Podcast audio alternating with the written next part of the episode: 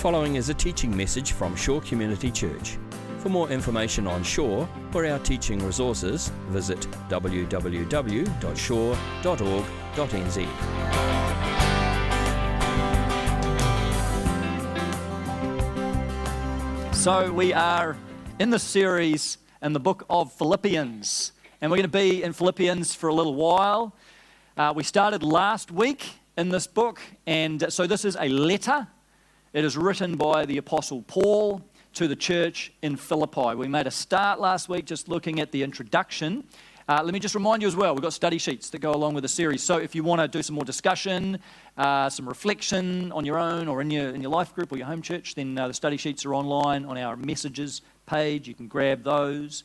But we are going to dive into uh, the body of this letter this morning and uh, look at a slightly longer section than we did last week. So we're in Philippians 1, and I'm going to read from verse 3. I thank my God every time I remember you. In all my prayers for all of you, I always pray with joy because of your partnership in the gospel from the first day until now, being confident of this, that he who began a good work in you will carry it on to completion until the day of Christ Jesus. It is right for me to feel this way about all of you, since I have you in my heart. And whether I am in chains or defending and confirming the gospel, all of you share in God's grace with me. God can testify how I long for all of you with the affection of Christ Jesus. And this is my prayer that your love may abound more and more in knowledge and depth of insight, so that you may be able to discern what is best and may be pure and blameless for the day of Christ, filled with the fruit of righteousness that comes through Jesus Christ to the glory and praise of God. All right. Me start with a little story about my friend Jeremy. I checked this with Jeremy um, before I went before I go telling stories about him. Jeremy and I, our sons, play together in the same cricket team. And so Jeremy's son Jonathan is uh, ha- having a great season, and he's a great little player. Um, but I think fair to say that for the first half of the season, Jonathan wasn't loving it quite so much. He wasn't loving, I mean, he's great, but he wasn't loving it. Just a little bit reluctant, a little bit less than keen on the cricket pitch. But a couple of weeks ago, Jonathan had a moment. And I wasn't there, to be fair, so I'm telling the story secondhand. But Anna was there, and I talked to Jeremy about this. Uh, our team was fielding. A batsman hit the ball. Jonathan just positioned himself perfectly under that ball and took a superb catch. And I think that was a turning point for Jonathan in his confidence in the game and maybe his enthusiasm and his keenness in the game just kind of helped him see like he is good at this and he can do this and this is actually a great game. And I think fair to say for Jeremy, was that a proud father moment? That was a very proud dad moment for Jeremy, just seeing his boy out there have this awesome moment on the cricket pitch. I know what that's like because I'm watching uh, Lawson as well, and we're hoping for those proud dad moments, and we're cheering our kids on whatever happens. But that was a proud dad day for Jeremy. Now, I say that because as you read this passage in Philippians 1, I think it's helpful to picture Paul a little bit like a proud father. That, that's kind of the ethos of this passage. Paul is like a proud dad when it comes to the Philippian church. He has founded this church. So, along with Timothy, maybe others, uh, Paul planted the church. And then he's watched the church grow over the years, probably been about 12 years now since Paul first planted that church. And he's fondly looked on, watched the church come through highs and lows. And Paul is just so pleased with how the church has been doing. Like he's just so proud of this community. They are gro- growing in their faith, they're progressing in the gospel, they are growing up in Christ, and they're moving forward, and they've gone through some hard times, but they're doing so, so well. And as Paul writes this, he's just beaming. Like he's just so overjoyed, like a dad just can't even control himself. He just loves these kids so much, and he's just so proud of them. That's why this passage is just so full of affection. It's just so warm. He talks about his affection for the Philippian church. That's the kind of vibe that this passage has. Are you picking that up? And so here's the thing that Paul is most proud of. He says uh, in verse 4 In all my prayers for all of you, I always pray with joy because of your partnership in the gospel from the first day until now. Now, that word partnership, it's the Greek word koinonia. Some of you might have heard of that. Often it's translated as fellowship in the New Testament. It's a word that often describes Christian community, that we have this fellowship, this koinonia with each other. Well, at its, at its essence, the word means participation. It's that idea of participating with one another or participating in something. And in this sense, what Paul is saying, he's commending them for their participation in the gospel uh, more accurately, their participation in the work of the gospel, in the furtherance of the gospel, in the ministry and the mission of the gospel. They have participated with Paul in spreading the good news of Jesus around the Mediterranean world, and the way they've done that primarily is through financially supporting Paul's ministry. The Philippian church, sometimes they're called the Macedonian church, it's the region, uh, they have been one of the major contributors to Paul's ministry. They've backed him. Uh, and at the end of Philippians, he talks about this gift that they've given him. In, in, other, in another letter, Paul talks about the gift, the generosity of the Macedonian church. These were people who gave abundantly, who gave sacrificially, who gave willingly. And so Paul's just grateful for that gift. And again, he sees this as a sign of their faith. Like this is a sign they are mature, they're growing as a church, that they're so willing to partner in the work that he's doing. So he commends them for that. Then listen what he goes on and says here, and this is the verse I want to camp out on a little bit this morning. Verse 6. He says, Being confident of this, that he who began a good work in you will carry it on to completion until the day of Christ Jesus. If you want to say amen, you're allowed to do that. That's right. Okay. You're, you just can't sing, but you can say amen. So here's what Paul's saying. He's, he's not just looking back, right? He's looking forwards. So again, like think proud dad, he's looking, he's looking back on the life of this child, if you like, like a proud dad saying, Hey, my son, my daughter, I'm so proud of who you are, so proud of how far you've come, but I want you to know the best is yet to come. I want you to know that God has got so much still ahead of you. God has got such good work to still do in your life. And I'm looking forward to seeing the way that God grows you and, and calls you and, and stretches you and challenges you through your life. That's what Paul's saying. So he's saying God's not done with you yet. Right? God is not done with you yet, and that is a word that every one of us need to hear. If you're a follower of Jesus, this is what I want you to hear this morning. God is not done with you yet. He began a good work in you, right? The day that you committed your life to Christ, God began this good work. In fact, it was going on long before then. But when you became a Christian, that's like some of you maybe thought that was the finish line. That was the starting line. That was the beginning of this great race that you've been called into. That's how Paul describes it in other places. This great race. That's like the starting gun went off, and now you're running. Now you're into it. And God started this good work in your life, and He's been doing that work ever since. He's totally committed to that work. What is that work? Well, let me describe it to you this way. I brought along this morning this carving. Brian McStay did this. You know Brian? In our church. So Brian gave this to me. He really gave it to us as a church, but I've stolen it. And this is a beautiful carving of the Eucharist of communion with the hands receiving the wine and the bread and the Word of God underneath upholding. It's all carved out of one piece of wood.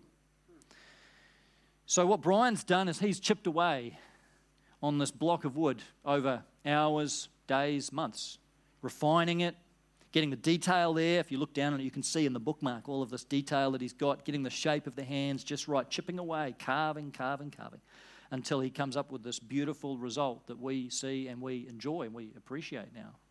This is what God's doing in your life. You believe that? So, God is the master craftsman in your life, and He's been chipping away, chipping away, chipping away on your life. He's doing that whether you are waking or sleeping. He's doing that whether you are working, socializing, whether you are sitting in church, or whether you're sinning your heart out. God is doing this work. He is working, He is refining you. What He's doing is cultivating in you the character of Jesus. He's cultivating Christ likeness in you. He's cultivating a deeper faith. He's drawing you to Himself, drawing you closer, closer, closer to Himself. He wants you to have a deeper walk with Him. He wants you to go deeper into His love, into His grace, into His joy, into the hope that comes from the gospel, right? God is always working. He's not done with you yet. None of you are this completed carving yet, all right? You might think you are, and that's just a sign that you're not. You are a work in progress. and God is chipping away on you every day. You may have been a Christian for a very short amount of time, and I want to encourage you God is not done with you yet. You might have thought, well, you know, i am in now, right? I got, I got across the line. I'm good. And you are good. Yes, you're saved by the grace of God. Praise God. But that is the day God began a good work in you. And He's carrying it on. He's carrying on His transformative work through the Spirit every day. You may be here this morning or watching, and you've been a Christian for years. And maybe you feel, if you, if you think about it, if you're honest with yourself, that your growth in Christ has kind of plateaued. That maybe you had, had a passion, you had a fire, you had this love, you've, you've sensed that transformation going on, but as you look at it over the past however many years, it's just, just pretty stagnant. You feel like you're just treading water in your faith. I want you to know God's not done with you yet. He is working. You may not always see it, but God is calling you and He's drawing you and He's begun a good work in you and He is absolutely committed to carrying that work on. And those of you that have been Christians for decades, like decades and decades, there's some of you watching this, you've been Christians way longer than me. You've been around the block many, many more times than me. And, and maybe it's easy for you, maybe some of you that are well into the retirement years, and you kind of feel like, well, you know, my faith is what it is now. God is who He is, I am who I am. This is just the deal, you know. I want you to hear this this morning, right? God's not done with you yet. You believe that? Like God, He is still calling you. He is still drawing you. He's still saying, there is more. There's more of my presence. There's more of my, my the faith I want to impart to you. There's more for you to see and do, and there's more transformation I want to bring about in your life. This is what the Lord would say to you this morning. So, wherever you are in the faith journey, there is a next step, and God is still doing good work. I want to talk a little bit about what that good work looks like. And uh, Paul talks about well, what does that work look like for the Philippian church? We know this because he turns it into a prayer. He says, this, Well, this is what I'm praying for you.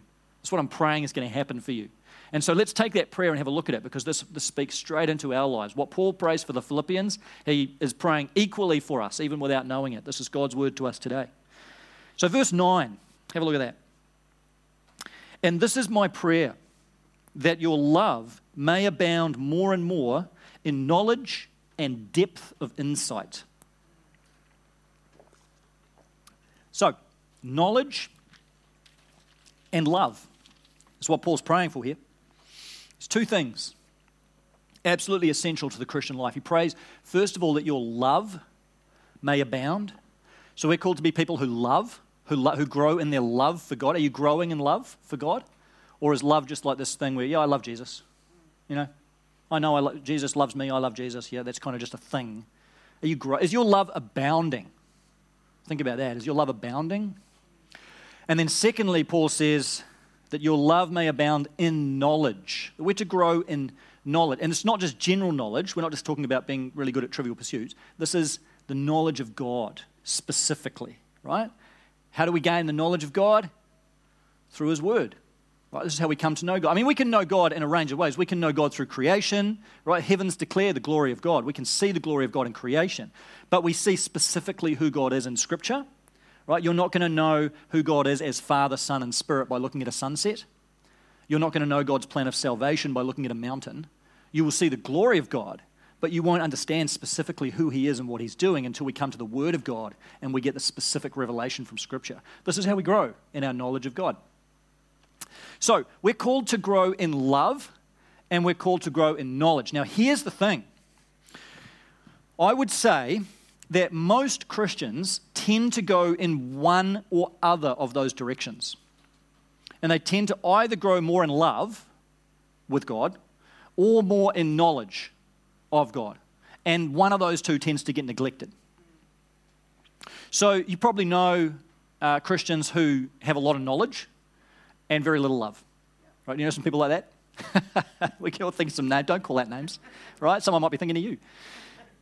But that's true, right? I mean, you know, there's people who, that a lot, there's a lot of Bible knowledge. You just get the feeling like they're walking around all this Bible knowledge, got Bible verses. You know, everything's a Bible verse. They've memorized so much. And their head is full of knowledge. But really, you don't get the sense that there's a lot of love there. Like the, the love for the Lord. I mean, we never want to judge the heart of another person, but just the, the heart of love for God. It's like, is, is, that, is that really matching the knowledge that's in your head? To be honest, this happens really easily. I've experienced this. Uh, my experience of this was when I was going through seminary. And it kind of caught me off guard a little bit because I assumed, I mean, I did two years of studying scripture and focusing on knowledge knowledge of God's word, knowledge of theology. I was drinking deeply at that well. And as I went through those two years, I had times that were the driest spiritual times of my life. So that was a surprise to me because I assumed, well, if I'm studying the Bible, surely I'm going to be walking with the Lord. Right? As long as I'm filling my head with theology, doesn't that mean my relationship with God is going to be great automatically? Turns out, no. Those two things do not necessarily automatically go together. And I realize this, this wasn't just my experience. This can be reasonably common with students going through Bible college. They can enter into a spiritual desert because they're stuffing their heads with knowledge. And if we're not at the same time growing in our love for Jesus, that's just, that's just rattling around in our heads. And in, in its worst form, that's generating pride in us. That's what the Bible says knowledge puffs up, love builds up. And so I found some really dry seasons in my life, and it taught me that knowledge without love is empty. It's really hollow. Now, the opposite problem is true, though, right? Think about that. That we can have a whole lot of love for God and very little knowledge of who God is. Do you know people like this? Are you one of those people? Well, you've got a whole lot of love. I mean, you just love Jesus, right? You just full, you've got a big heart. You love Jesus. But really, your faith is about that deep. There's not a lot of substance there. There's not really, you know, when it comes to the Bible, eh, take it or leave it. Comes to theology, meh. You know, it comes to actually learning stuff, no, no thanks. I just, I just love God. That's all, right? C.S. Lewis talks about this, this kind of experience. In one of his books, he describes a day where he was giving a theology lecture. And at the end of the lecture, a guy came up to him and said, Look, all this, all this theology, I just don't need it. It's just, it, it feels trivial and it feels petty. He said, I have an experience of God. I've met God. I know God. And when you know God, you don't need all this theology stuff here. So C.S. Lewis is reflecting on this later on. And he said, in some ways, what that man was describing was a bit like the experience of standing on the shore of the Atlantic Ocean and looking at the view. And it's a beautiful view.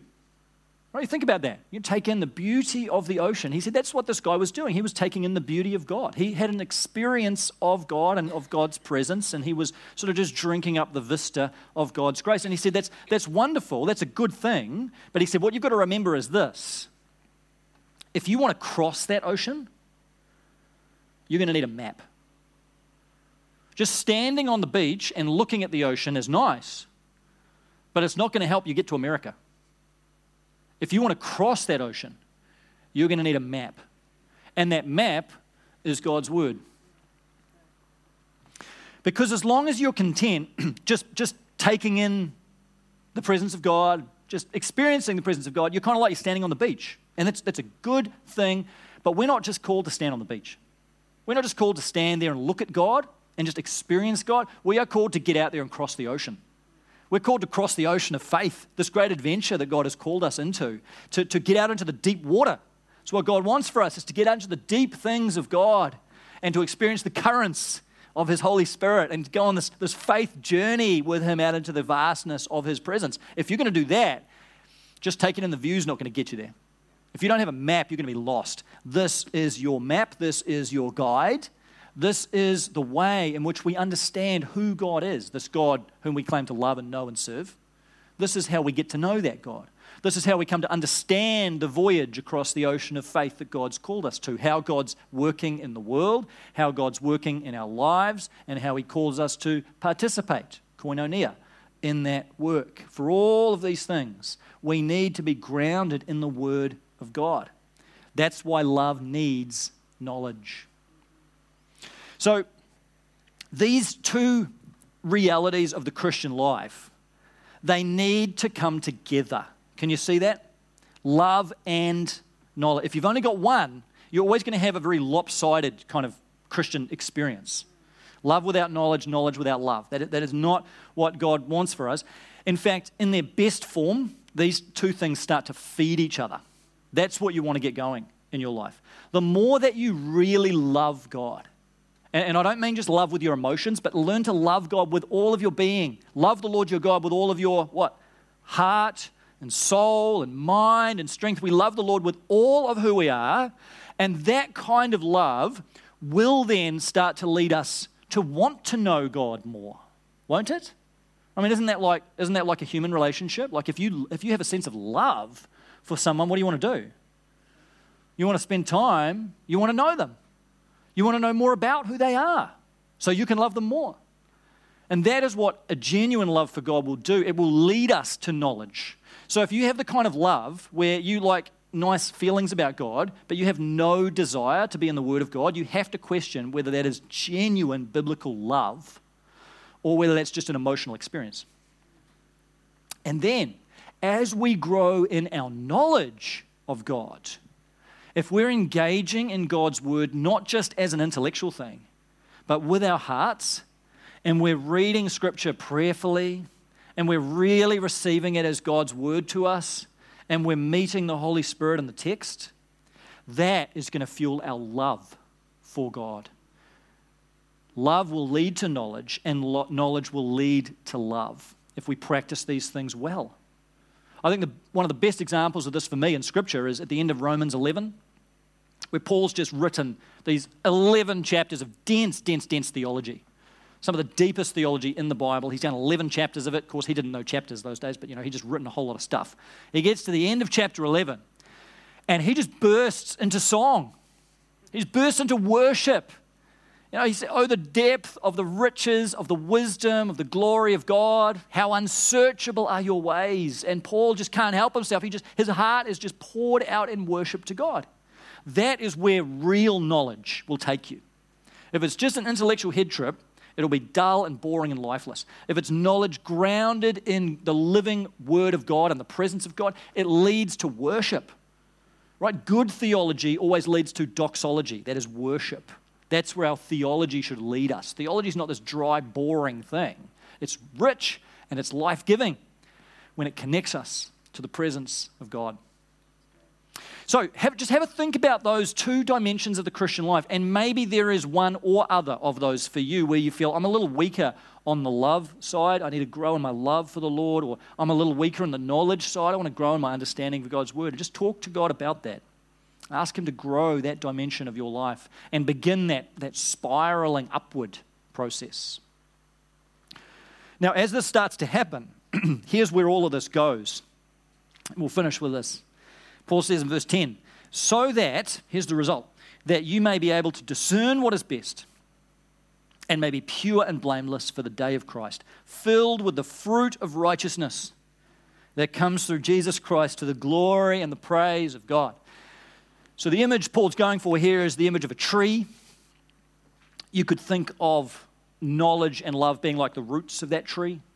So, as you, as you push your knowledge down deep into the soil of God's word, as you learn to grow in your love for Jesus, those are, that's a healthy root system for this tree.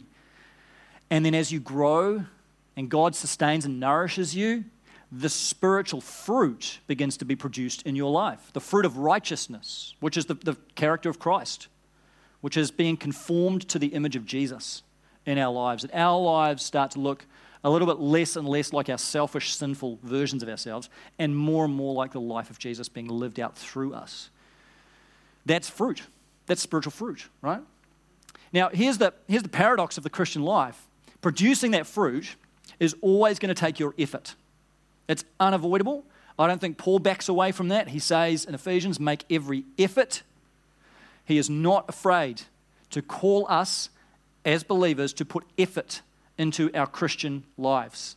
Right? I know personally, if I'm going to cultivate patience in my life with my kids, it's going to take effort. Right? Have you met my kids? It's going to take some serious effort. I, it's not just going to happen.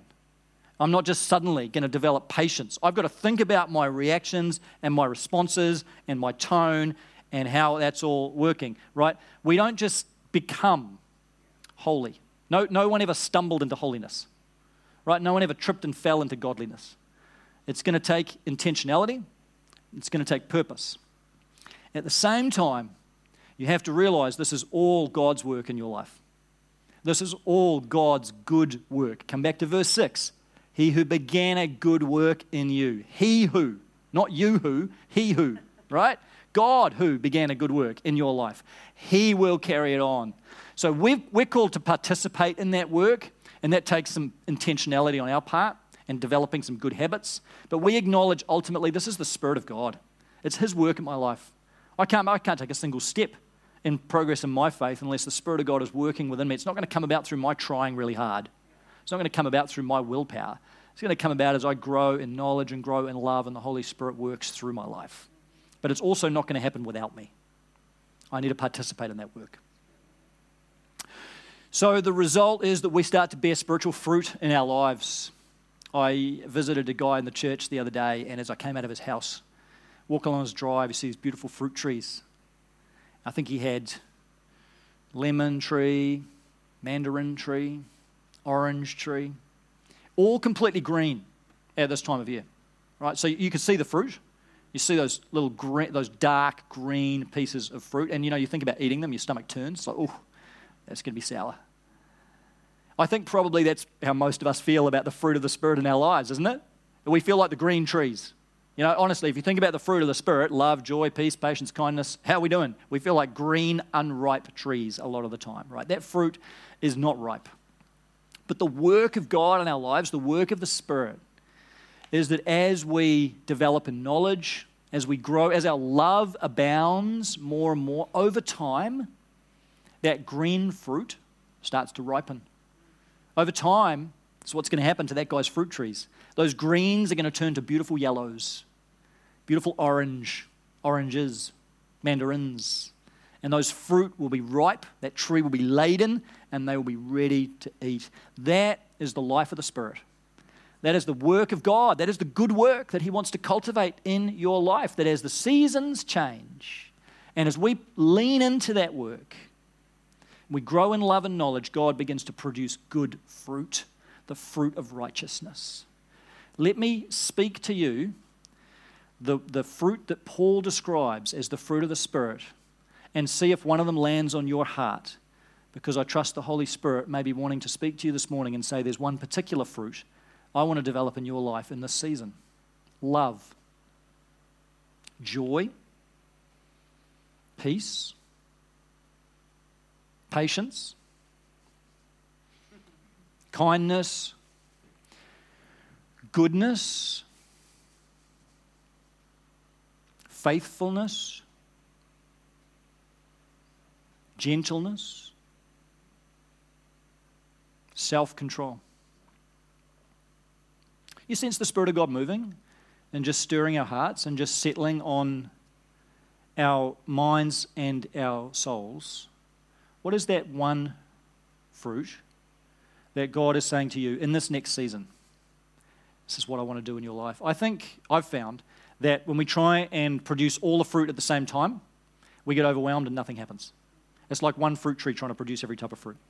Now, God does want to do all of that work in your life, but sometimes it's helpful to focus and maybe just ask God in the quietness of your heart, in the quietness of this time, God, in this next season, in 2022, what's that fruit? Is He wanting to start cultivating patience in your life? Is it joy? Man, some of us just need some joy, right? Is it, is it a spirit of gentleness? Is it self control? Maybe in particular areas, particular struggles. You know your story, you know your life, you know what God's doing. And just be open of heart and open of spirit to hear what He might want to say to you. And then receive that and say, Well, God, I can't produce this on my own any more than a fruit tree can produce fruit just by yelling at it. But I trust you, and I'm asking that we would go on this journey together and you would produce good fruit in my life. One day, my friends, this is going to be you. One day you will be that completed carving. And I want you to hear that today because we talk a lot about the process, but I also want you to know that one day God will complete it. And you know when that's going to be? Either when you draw your last breath or when Jesus returns. One of two things. That's when the carving will be complete. That's when the master craftsman's going to step back and go, I'm good. And he will bring it to completion, not you. But on that day, I mean, imagine it. On that day, we stand before the Lord, and then all of the selfishness that gets in the way of us producing that fruit in our lives, all of that sinful nature that just holds us back. You feel that? All of the flesh that just drags us away from being the people that God wants us to be, that mongrel inside of us, well, that's going to die. That's just going to melt away. And we will just be left as these masterpieces of God's grace and mercy, perfected in the image of Christ. That's that day. But until then, God is still working. And every single day, every single second, He is chipping away, chipping away, chipping away. Sometimes we see it and we're aware of it. But He is doing this even when we are utterly unaware of it. And He is saying to you this morning, I want you to lean into this.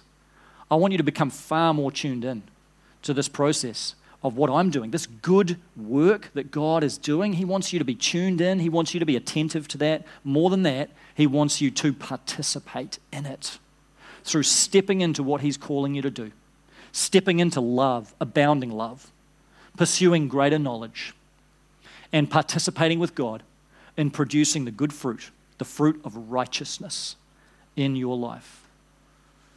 It's He who's begun a good work in you and he will be faithful. He's absolutely committed to that. He will be faithful to carry it on to completion until the day of Christ Jesus.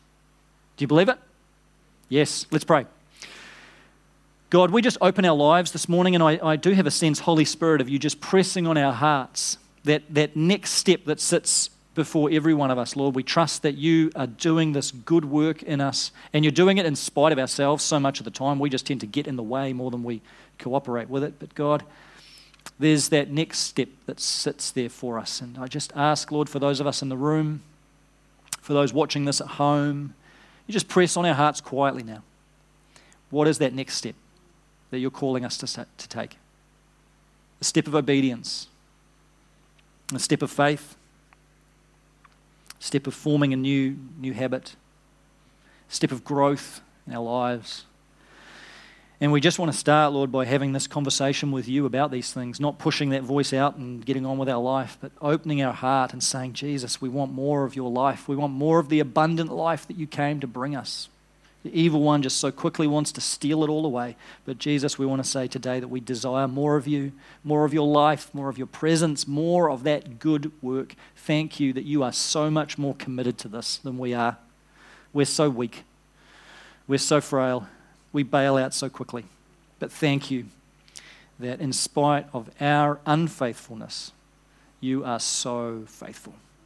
Thank you, God, for your goodness. We love you. We want to take that step in our faith, in your strength. It's in your name we pray. Amen. This has been a teaching message from Shore Community Church. For more of our teaching resources or to donate to our teaching resource ministry, or for more information on Shore Community Church, visit www.shore.org.nz. Alternatively, you can email office at shore.org.nz or phone 09 415 0455. Thank you for listening.